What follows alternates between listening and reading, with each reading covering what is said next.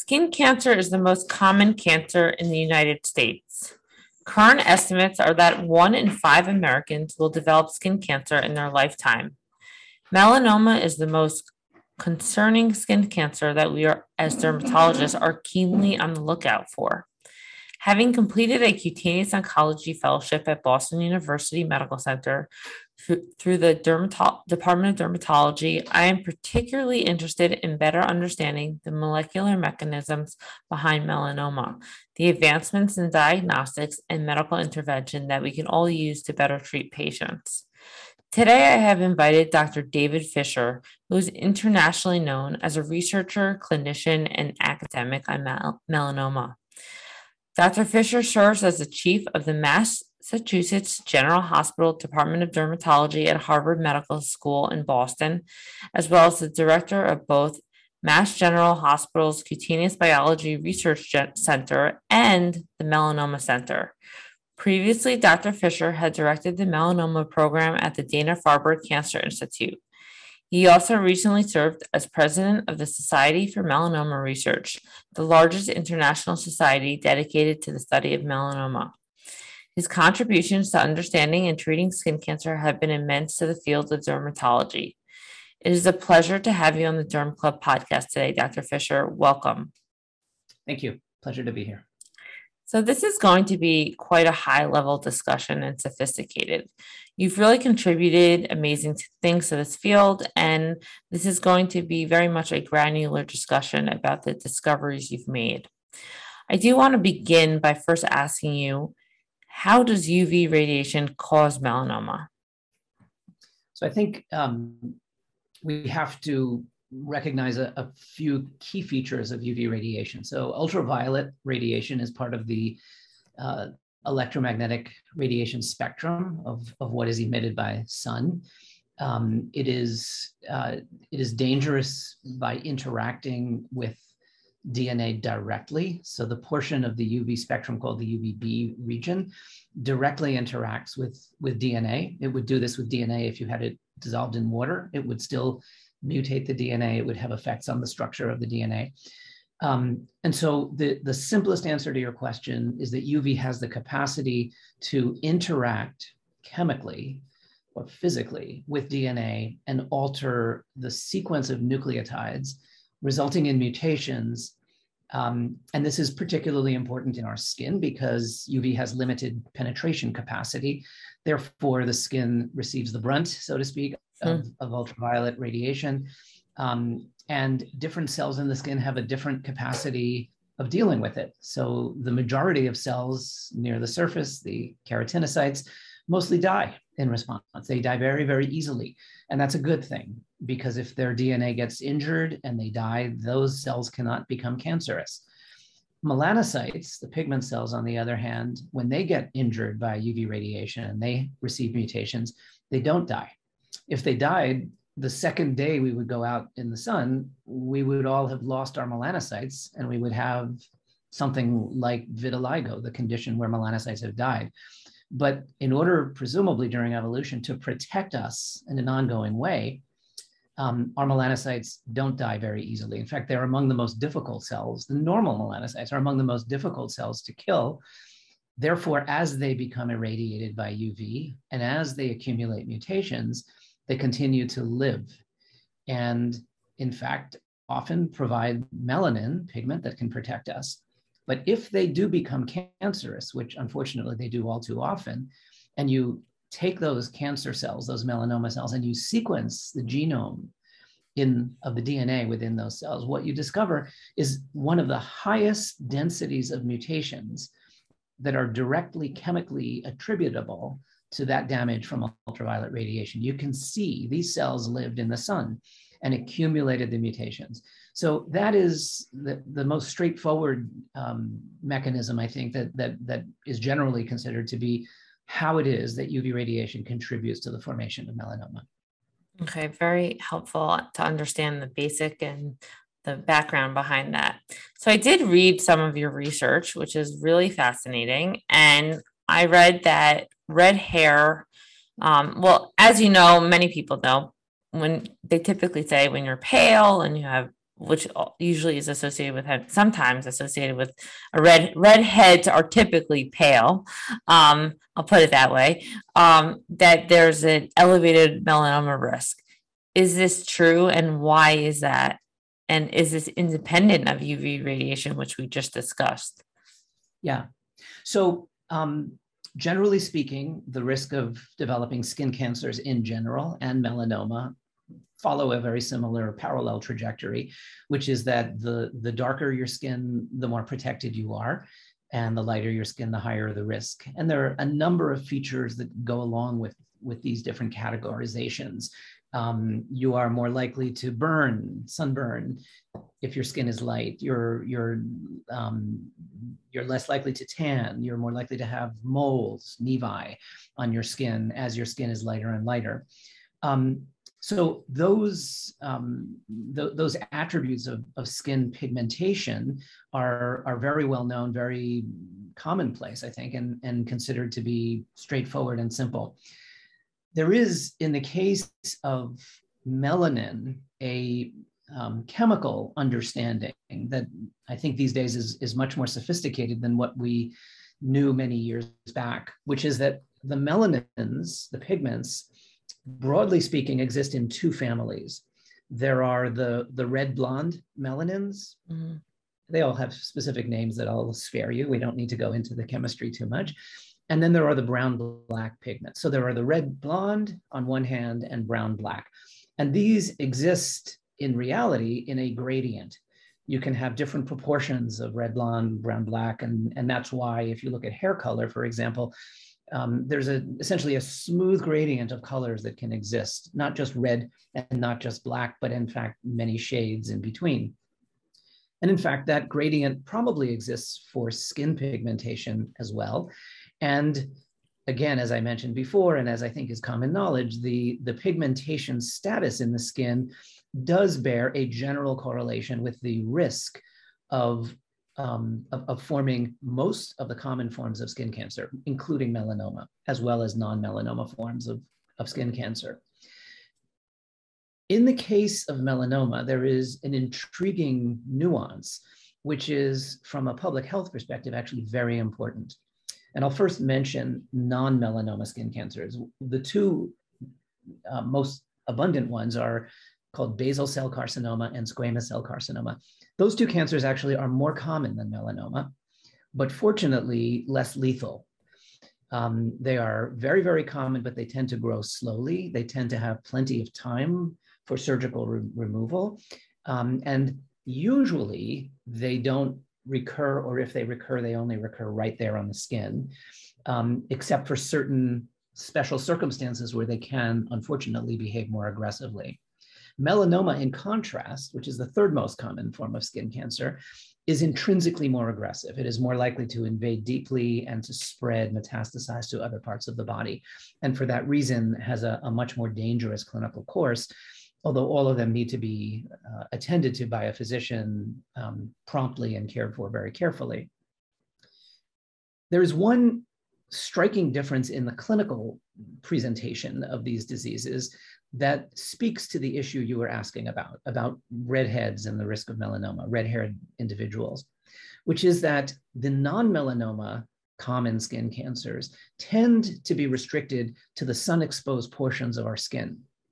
Where the sun shines, that's where the injury occurs, that's where those mutations are inflicted, and that's where those cancers form. In the case of melanoma, on the other hand, while those certainly do occur in areas where there is sun damage, Melanoma, on the other hand, can occur where the sun is not shining. It can be under your clothing, for example, where there is much less UV exposure. And that suggests that there may be something different about the genesis of the melanoma and has led to studies. I, sorry if you have a question. No, I just want to, I don't want to interrupt. Would acral melanoma fall in that category? So, acral um, mucosal ocular melanoma, eyes, the mucosal surfaces, for example, along the GI tract or GU tract, or acral, which would be, for example, in the palms and soles? Great question. Um, so those are also examples of non-sun exposed or much less sun exposed sites. Um, but they actually tend to follow an, a, a distinctive mechanism, a distinctive. Um, so, so those are areas that are not pigmented darkly, practically ever, but those are also much rarer forms of melanoma. Whereas, in contrast to that, the risk in, let's say, a red haired person, a very lightly skin pigmented person, for developing melanoma, even in non sun exposed areas, for example, under their trousers, for example, under you know, places that are, are normally covered by clothing, is elevated as, as it would be for other portions of their skin on the basis of their skin pigmentation. And the fact that that is an elevated risk, even in places that are not constantly being exposed to the sun, suggests that there may be something else going on, and did suggest a number of years ago that perhaps even something like the pigment itself might be contributing to instability of those melanocytes and perhaps contributing to melanoma formation. And a number of years ago, my lab and then subsequently people have looked in, in humans as well as animals um, and demonstrated that there is actually a chemical reactivity of the red blonde pigments, which may inflict a certain genomic DNA instability and actually contribute to the formation of these DNA mutations. Mm. Um, and, and that could help explain why lightly pigmented or red blonde pigmented melanocytes, even in areas that are, are, are receiving very, very little sun exposure, um, have a risk, it's still even an elevated risk of melanoma formation.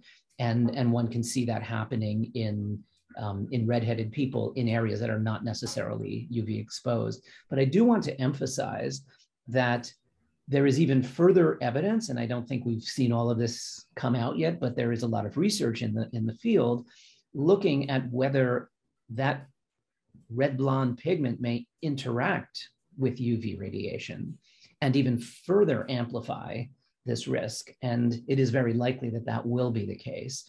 And so, in fact, it's it's hard to have absolutely zero UV exposure. You know, at some point intermittently right. there may be a tiny little bit, um, but if one has a, a hypersensitive constitution, then there is a risk that melanoma can form in those areas as well. I would also point out this speaks to the issue of sunscreen because what is sunscreen doing? Sunscreen is preventing UV from penetrating into the skin if it's working properly. Um, it is also preventing burning, but also tanning if people are able to tan. In a red haired person who cannot tan anyway, probably it's not going to do much except save, prevent the, the burning, and hopefully prevent those UV mutations from getting into the, into the epidermis and into the melanocytes. But for people who could tan, one wonders whether the impact of using a sunscreen may be actually to skew their pigmentation more towards the red hair side of the spectrum. And we don't actually know for sure how safe that really is. I mean, obviously, avoiding UV mutations is wonderful. So, in that respect, it's great. And I would certainly say my bottom line is use sunscreen no doubt about that there is there is no controversy on that but from a scientific perspective one wonders whether there will be further opportunities to improve protection against melanoma formation by considering the possibility that swinging the pigmentation state towards the extreme red blonde pigment side may not be the very best that we can do because maybe there is some chemical instability caused by those pigments themselves. And so I think there will be opportunities to do research further and, and maybe even improve the risks of melanoma in those non-sun exposed portions of the skin. Do we think uh, reactive oxygen species play a role, like when the UV ray hits uh, the keratinocyte and then um, impacts the pigment cells, the melanin cells? Is that like due to a reaction with the with reactive oxygen species that like can actually cause like a domino effect essentially in your whole body so um, yes there is there is good evidence that the the damage which the red blonde pigment is contributing to mutation formation is probably occurring through the production of reactive oxygen chemical intermediates I don't think they're going throughout the body. I think they're hmm. actually very restricted. They don't, these are not chemically long lived, they're very chemically short lived. So I think they're probably injuring the cell right where this occurs. I think they're probably injuring, it's been possible to actually measure in the It's DNA. very localized. extremely localized and and it is unfortunately it's it's dangerous um, but on the other hand at least it is confined to that portion of the skin.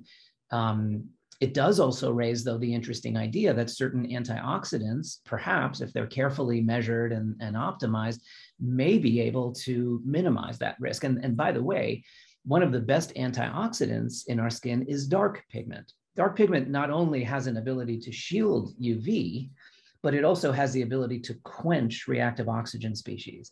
And there is a, a, fairly high likelihood that's that's much of the protection that it is providing in our skin is actually bathing our skin in a in a reactive oxygen sponge.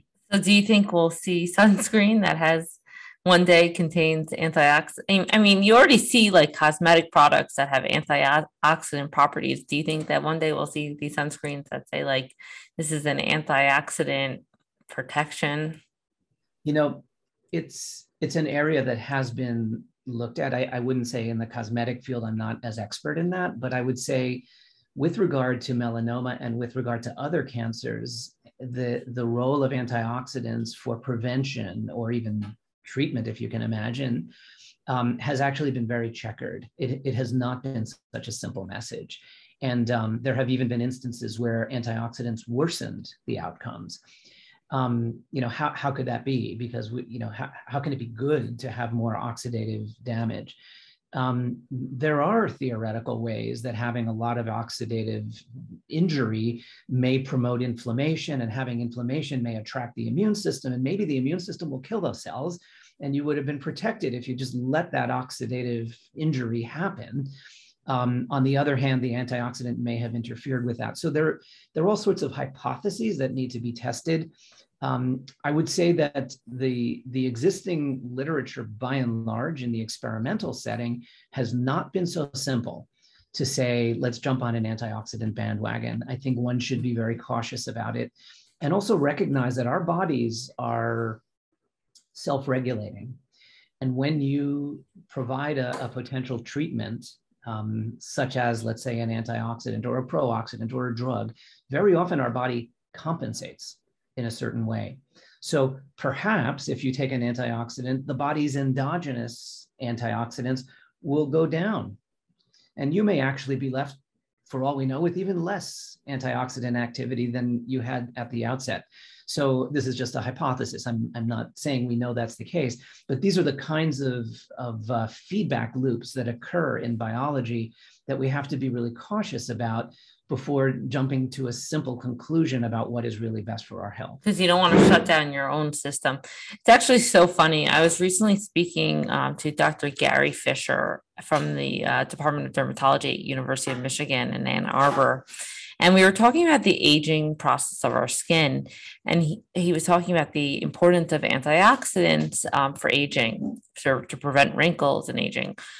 And he said that yes, there's proven evidence that antioxidants can help um, decrease the wrinkles on our skin, but the amount of blueberries, say, or changes in your diet that you would need to make is not even something that's realistic. You would need to eat like a million blueberries a day for it to even have an effect. yeah.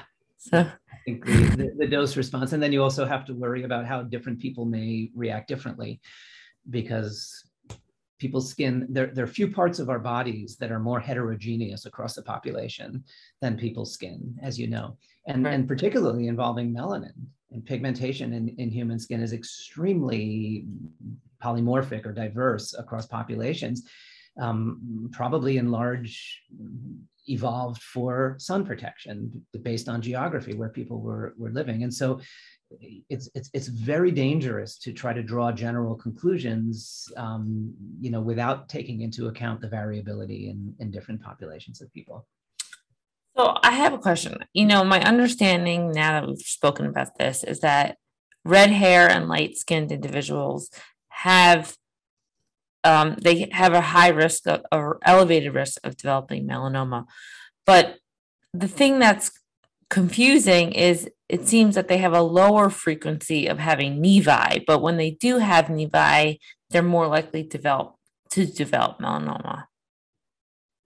Yes, so there is a puzzle. Um, and I think you you did put your finger on on, an, on a very interesting um, paradox, you might say, which is that as you look at the skin pigmentation status in people, from the darkest to the lightest, um, one of the features that often goes with lighter and lighter skin pigmentation is more and more nevi, more and more moles, um, which correlates with worsened tanning, better burning capacity, higher burning capacity, and higher and higher risk of developing melanoma. But the, the mole density, the number of moles as you go from darker to lighter, which gets higher and higher, suddenly drops off in the red hair, lightest variant of, of, of normal skin pigmentation. Um, and what is actually going on there. And, and I can tell you that this has actually been an area of research in my own laboratory where we've been studying this quite intently. Um, and, um, and we, we have a hypothesis that, um, that actually in red-haired individuals, they may perhaps have the highest number of, of nevi of any, but maybe they're just not containing dark pigment and we therefore don't mm. see them. And uh, we, we have coined the term invisible nevi. And um, we have generated models in mice with genetic engineering and fluorescent tags and things like that, which um, we think will allow us to examine this very quantitatively and try to understand if, if there's something going on. Because you are absolutely right. We, we like to follow nevi, we like to follow pigmented lesions very carefully to be sure they're not changing. It is important to remember that actually um, a, a minority of melanomas are thought to arise from pre-existing nevi. I mean, a, a healthy minority, 40%, 30, 40%, something like that. Um, but in fact, a, a, significant number of melanomas, if you look under the microscope, you don't see a nevus next to it. Uh, 30, 40% of the time you do. So on one hand, we monitor nevi carefully in case they are transforming into melanoma. If the, the spot is changing, of course, we want to know that very early. But on the other hand, we can't be certain that melanoma will come from a pre-existing nevus. Okay. So, you know, it seems that melanin really serves its purpose as being protective for us. How, um, well, protective against melanoma. How do we change pigment in the skin so that we can use this to our advantage? And theoretically, I mean, this is seems very far out, but it, do you think theoretically we could give topical melanin to prevent melanoma? Yeah, so um, I'll answer your first, your second question first. So the, the second question is, could you take melanin? Could you purify it from some source? and um, and then use that as a sunscreen or put it into a, a, sunscreen as a as an ingredient. So people have actually tried that and they've tested the SPF, you know, the sun protection factor for melanin as compared to, you know, your favorite, you know, sunscreen that you buy in the, you know, the corner drugstore. Um, and um, you know, we we know SPF of 15 or 30 is a is a good healthy, you know, 15 fold or 30 fold relative protection um, before one would start to see sunburning. They're very specific criteria defining the SPF. The SPF of pure dark melanin placed on, on somebody's skin is low single digits. It's probably in the range of five or something like that. It's actually unbelievably weak. And um, this too has been a bit of an enigma. Why would that be?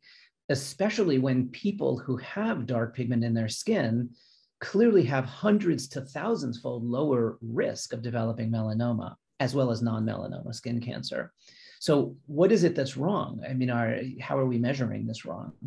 And I think one of the attractive potential explanations for this is that when we put the melanin on top of our skin, the way you would put sunscreen onto your skin, you're not putting it where all the injury is happening. Mm-hmm. So you're putting it in a perfect place to protect it from UV radiation coming from sunlight. But what if that melanin is actually also an antioxidant and it's supposed to be protecting from the short-lived oxygen radicals that are made by red blonde pigment. And those are deep down in the melanocytes and they're coming very quick, like little darts, and then they're dissipating um, if your melanin is sitting way at the top of the skin and this is being made deep at you know further deep into the skin it's not producing that antioxidant activity that quenching activity um, and so that that is actually a, a hypothesis that that I think is a, a, very plausible reason why it's not only a UV protective mechanism that dark pigment provides, but also that this antioxidant activity is is is quite important. Um, the first part of your question was, could we imagine a scenario where we could actually darken the skin? Um, well, of course, there is a scenario where the skin can become dark, and that's called tanning. That's, that's UV induced tanning. We think that's a really bad idea. We don't recommend that people darken their skin by the use of ultraviolet radiation because you're using a carcinogen, UV, the most common environmental carcinogen, in order to darken your skin. We don't think that's good cosmetically, and we don't think it's good medically, with actually a few exceptions. Phototherapy, which is actually sometimes used in the dermatology context, for anti-inflammatory activities, not for the production of pigment. Um, maybe in the case of vitiligo, it is both anti-inflammatory mm. and to produce pigment, but that's a, a very specialized circumstance. Um, and very controlled, so it's very different. Very controlled, yeah. you know, under the guidance of a physician, and very, very specific wavelengths of UV, that sort of thing. Correct. Um, the concept of small molecules, drug like molecules, or even cosmetic molecules that might stimulate melanocytes in the absence of UV radiation to make dark pigment is a, is a very interesting idea that a number of laboratories have been working on. And I, I will disclose that I have worked on that as well. And I've even been involved uh, in, in a small biotech company that is trying very hard to see if this kind of an, a, a, an activity of small molecules on the skin could stimulate dark pigment. And, and I do want to disclose openly that this is an area we've actually been working on very carefully. Um, at this point, it, it doesn't exist in, in, in any form that is available for people. And, you know, I, I think it's, a very attractive concept, in my view, both for the protection that it can offer and also, that is to say, hopefully against UV radiation if it were to work. If one could mimic dark skin by stimulating the production of pigment in a person who otherwise has light skin, maybe that protection from UV radiation and skin cancer could be conferred as well. That would be wonderful. And the second reason I think it would be very exciting is that it might dissuade people from going into the sun and you know using indoor tanning or or even outdoor tanning uh, and exposing themselves to more UV radiation, which we know is such an important contributor to skin cancer. So I think if it were to be effective, if it were to be safe, all of which would need to be demonstrated, it's not in hand yet.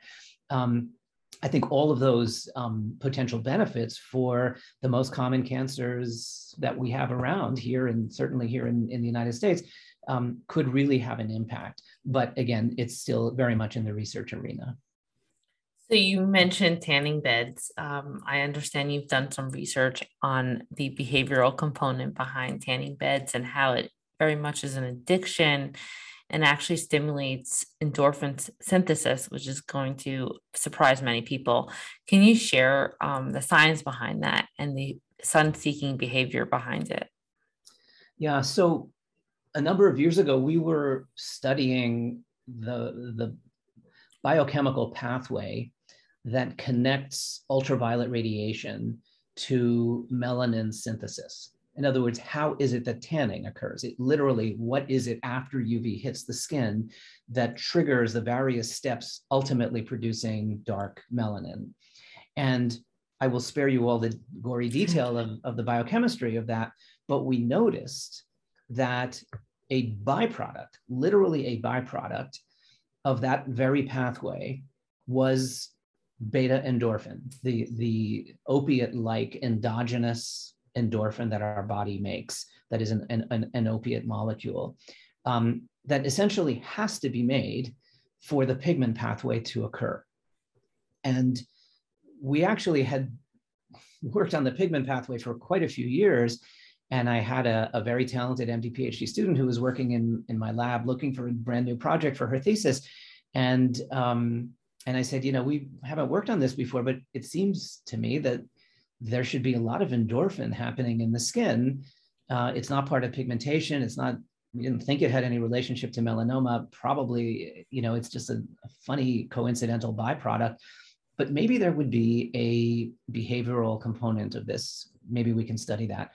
And so um, Gilly Fell, Dr. Now she's a physician. Dr. Fell um, studied this a number of years ago and discovered that in even in mice, which are furry nocturnal animals, you know, where you wouldn't expect these kinds of pathways to exist, not only were they producing endorphin, but the endorphin just from low level UV exposure on their skin was enough to accumulate in the skin, accumulate in the blood, and even cause behavioral changes in their brain, such that if you measured their ability to sense light touch, for example, there are all these ways that you can measure sensory perception in a mouse, they were becoming numb wow. from UV exposure.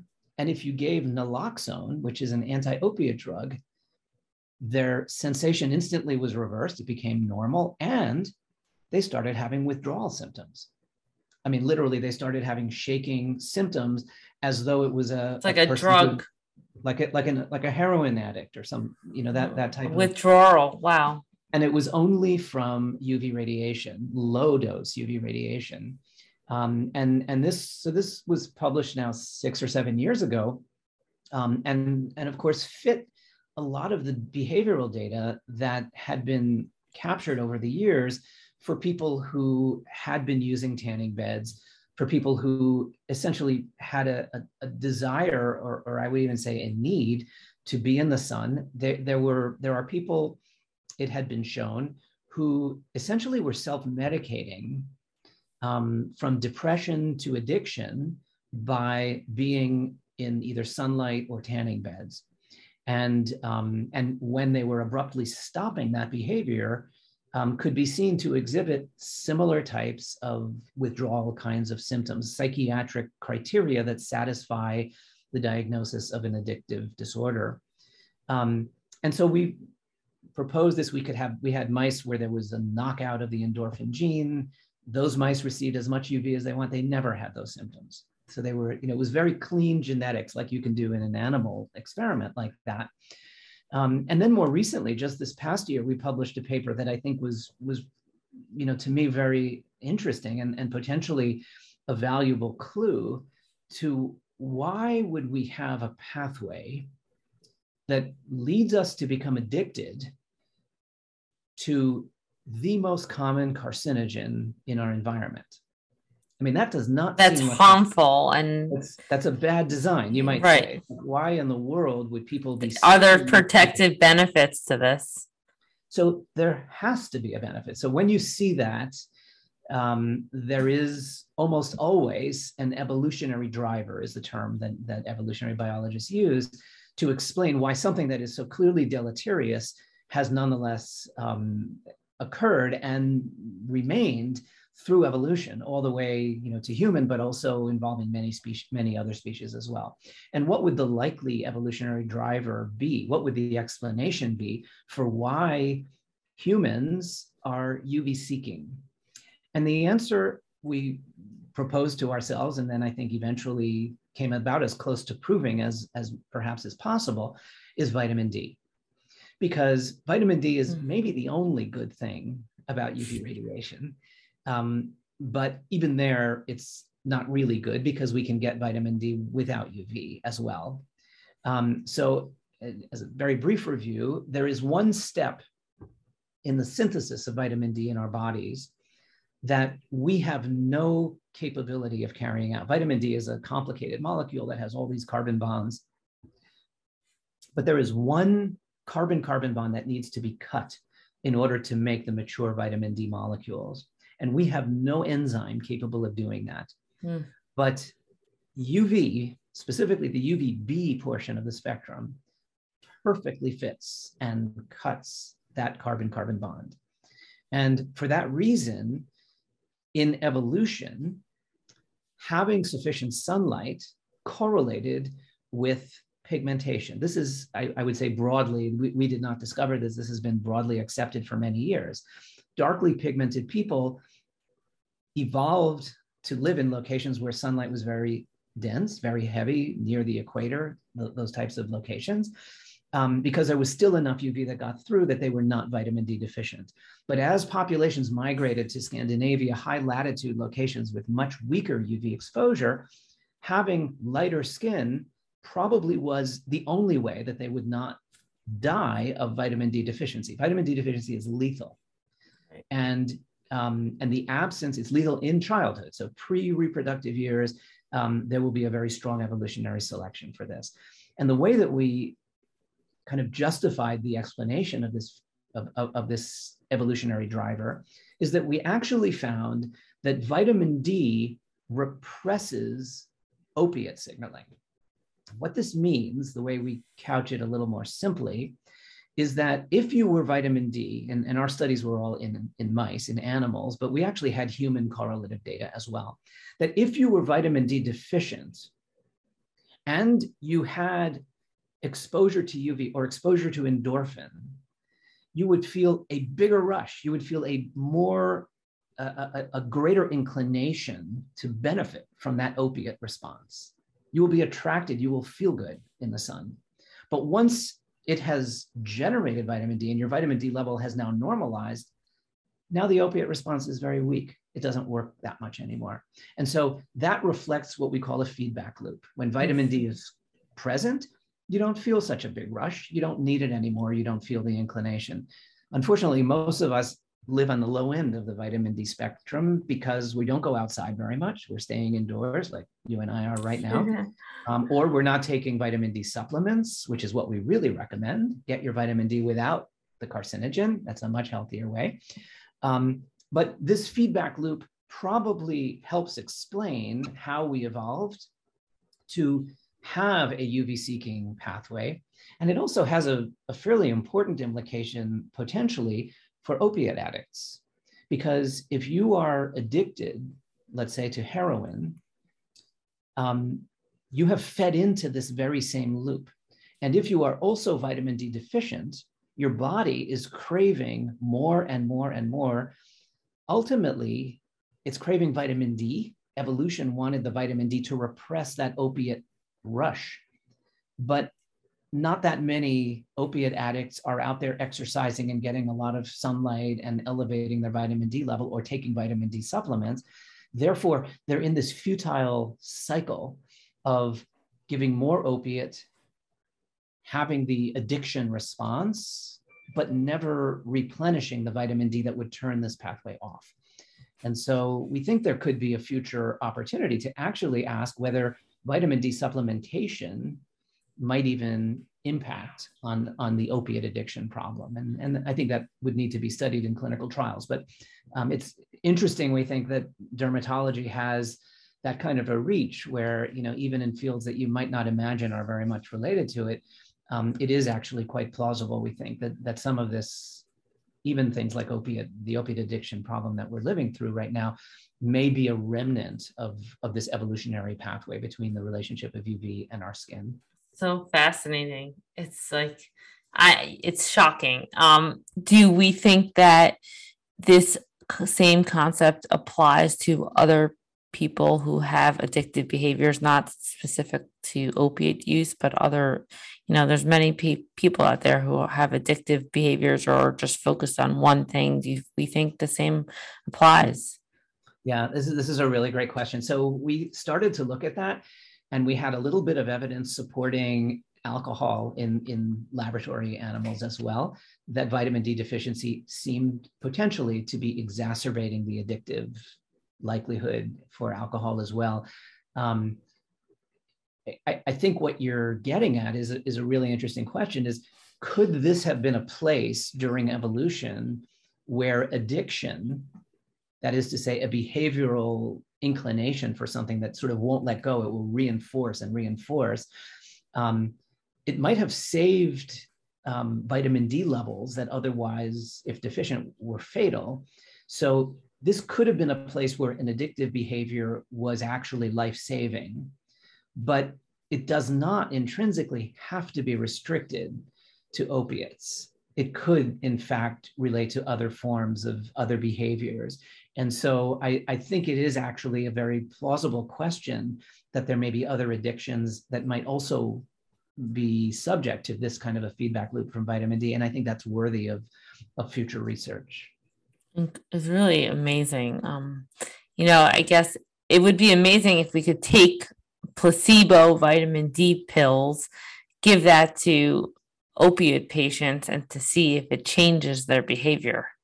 Yeah. So, I mean, that experiment, we did that in mice, and and we could see those were, you know, all vehicle controlled studies, and and in animals we saw that. And I would also mention in the mice one concern that that we had was would it be reversible? You know sometimes you reach a point and it cannot be reversible but in the mice it was. So they had been vitamin d deficient they had this terrible addictive propensity but in fact when we then later corrected the vitamin d deficiency it reversed so that's a, a small note of optimism that there may be opportunities to go back and, and reset the, the calibration um, and, and be able to return to normal and the other thing that's interesting is it's, you know, it's easy to become vitamin D deficient, but it's because I guess the feedback loop, it's very hard to be to overdose on vitamin D. Um, you never hear of someone having like, or you rarely hear, other than maybe having um, some condition, um, you rarely hear of someone having elevated, uh, persistently elevated vitamin D um, and dangerous levels. So I just wonder if that's part of this feedback loop and plays a role in it. Yeah, I think that is a separate. Um, I think that's more of an endocrine feedback yeah. loop. There, there, that also exists because vitamin D then is, you know, is occupied by its receptor, and there are a number of different organs in the body that are participating in the metabolism of vitamin D. So I, I do think it is feedback, but it's a slightly different feedback loop than than the endorphin loop that that I was just talking about. Yeah. Very interesting. So I want to switch gears a little bit. Um, and I would love to talk about some of your research on what is the SIK pathway, that's SIK, SYK pathway, and how does it relate to the development of melanoma? So the, the SIK pathway, SIK stands for salt inducible kinase, SIK, um, has not really been looked at in the melanoma um, pathway per se, but more in relation to how melanin synthesis is regulated. Um, and, uh, and, and this is a, a, family of enzymes. There are three of them, SIK1, 2, and 3, which appear to be activated when the tanning response occurs. Um, so when your skin is subjected to UV radiation, the keratinocytes send a signal to melanocytes, and the melanocytes send a signal inside the cell which leads to regulation of the SIK kinases. And downstream of those, a transcription factor gets turned on, and then it activates expression of all the pigment enzymes. And the pigment enzymes convert the amino acid tyrosine into melanin. So it's a long, complicated pathway. The SIK kinases have um, become of, of, some interest in the mel- melanocyte and pigment field because as kinases, they are what we call druggable, meaning that there are small molecules that can fit into the enzyme and block the activity of the enzyme. And in the case of the SIK enzymes, if they are blocked, that tends to correlate with more dark pigment production. So the, the, the strategy of developing inhibitors of SIK kinases to darken one's skin with a topical administration of these SIK kinase inhibitors is one of the areas that is under research investigation to see if that might be a way of darkening human skin. Okay. Can we talk a little bit about CRISPR? You know, there's a lot of talk about CRISPR. What is the role it plays in melanoma? So CRISPR is a is a technology. It's um it's not something that our cells can do on their own. It's a it's a technology that has been borrowed from the microbiology field and uh, and exported out.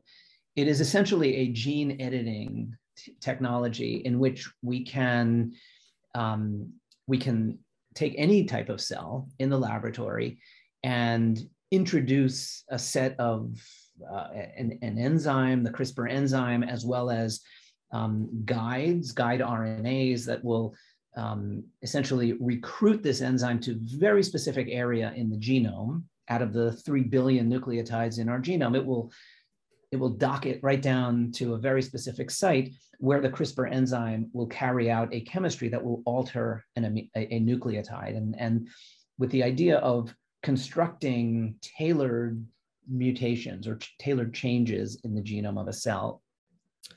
Um, I'm not aware of, of strategies of using CRISPR in the case of melanoma. There are many strategies to use CRISPR to correct genetic abnormalities. Mm-hmm. So if, if an individual has a mutation in certain of their cells and you could introduce CRISPR and the right guides and try to construct a corrected version so that the mutation is corrected back to the normal sequence, um, that might be a strategy for correcting genetic uh, abnormalities.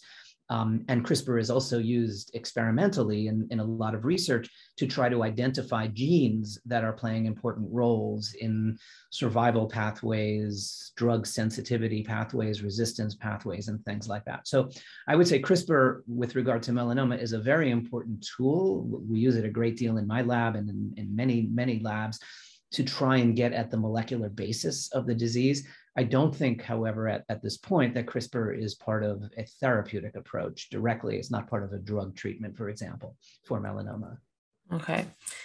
Before we wrap up, Dr. Fisher, I want to ask you what clinical advances do you expect for the future of melanoma? You're clearly working on some really fascinating, groundbreaking research.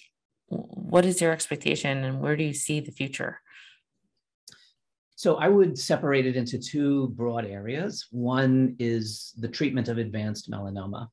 Um, if you think about the disease as of today, um, melanoma is usually diagnosed as a spot on somebody's skin. Um, in its early phases, when it is on the skin, roughly six out of seven times it will be cured just by cutting it off. You catch it early enough, you remove it, finished in the instances where it either presented originally having already spread or even after removing it just from the skin it recurs and spreads to another part of the body metastatic melanoma which is more advanced. That is the instance that setting where melanoma is life threatening and, and has been life threatening for many years over the last 10 years or so, there has been a massive revolution in progress for the treatment of advanced melanoma, which has gone from being a very rare cure 15 plus years ago. It was very, very rare for a patient who had metastatic advanced melanoma to survive for, for an extended period of time because the disease as I mentioned, for melanocytes on our skin that are battered by UV radiation, the disease was resistant to almost every treatment, chemotherapy, radiation therapy, and so on. What has happened is that immunotherapy has produced very major responses that are, in many cases, durable. And this is now between a third and a half of patients with metastatic melanoma are seeing long term disease-free stable stable control of, of, their melanoma, which we like to call a cure, very simple way to describe it. Um, and, and probably one of the most important explanations of this is those very same mutations that gave rise to the disease have given rise to many other altered proteins, these we call them neoantigens, mutated proteins, because that whole genome is pocked full of mutations caused by UV radiation. And this can make the immune system look at the cell and say, this doesn't look like a normal cell. There are all these mutations in here. Maybe this is like a virus or a fungus or a bacterium. Let's kill it. Um, well, if it were that simple, there wouldn't be any such thing as melanoma. So it's not that simple. Actually, the melanoma fights against the immune system and tries to tell the immune system, no, no, no, no, no. You have to tolerate me because I'm part of your same body where I am self. Breaking that tolerance has been the big breakthrough in the therapy of advanced melanoma. And what are called immune checkpoint inhibitors have been the, the drugs that have, have produced this enormous effect. Um, but it is, in fact, that signal where the melanoma cell communicates to the immune cells around it and says, Don't kill me, I'm, I'm one of you. You're um, basically um, saying how how you're answering the question how does the immune system recognize melanoma cells? Yes, that is right. So it's in, in, in several ways. One, all these mutations that have accumulated from UV radiation, and two, that the success of the immune system in killing the melanoma cells has required blocking the ability of the melanoma cell to arrest the immune system through these checkpoints, which is which is a very normal uh, way that our body prevents autoimmunity. It, it prevents our immune system from attacking any of our normal cells. The melanoma cell tries that trick. Um, and until recently succeeded. But now with these drugs, we can prevent the melanoma cell from pushing down the immune system.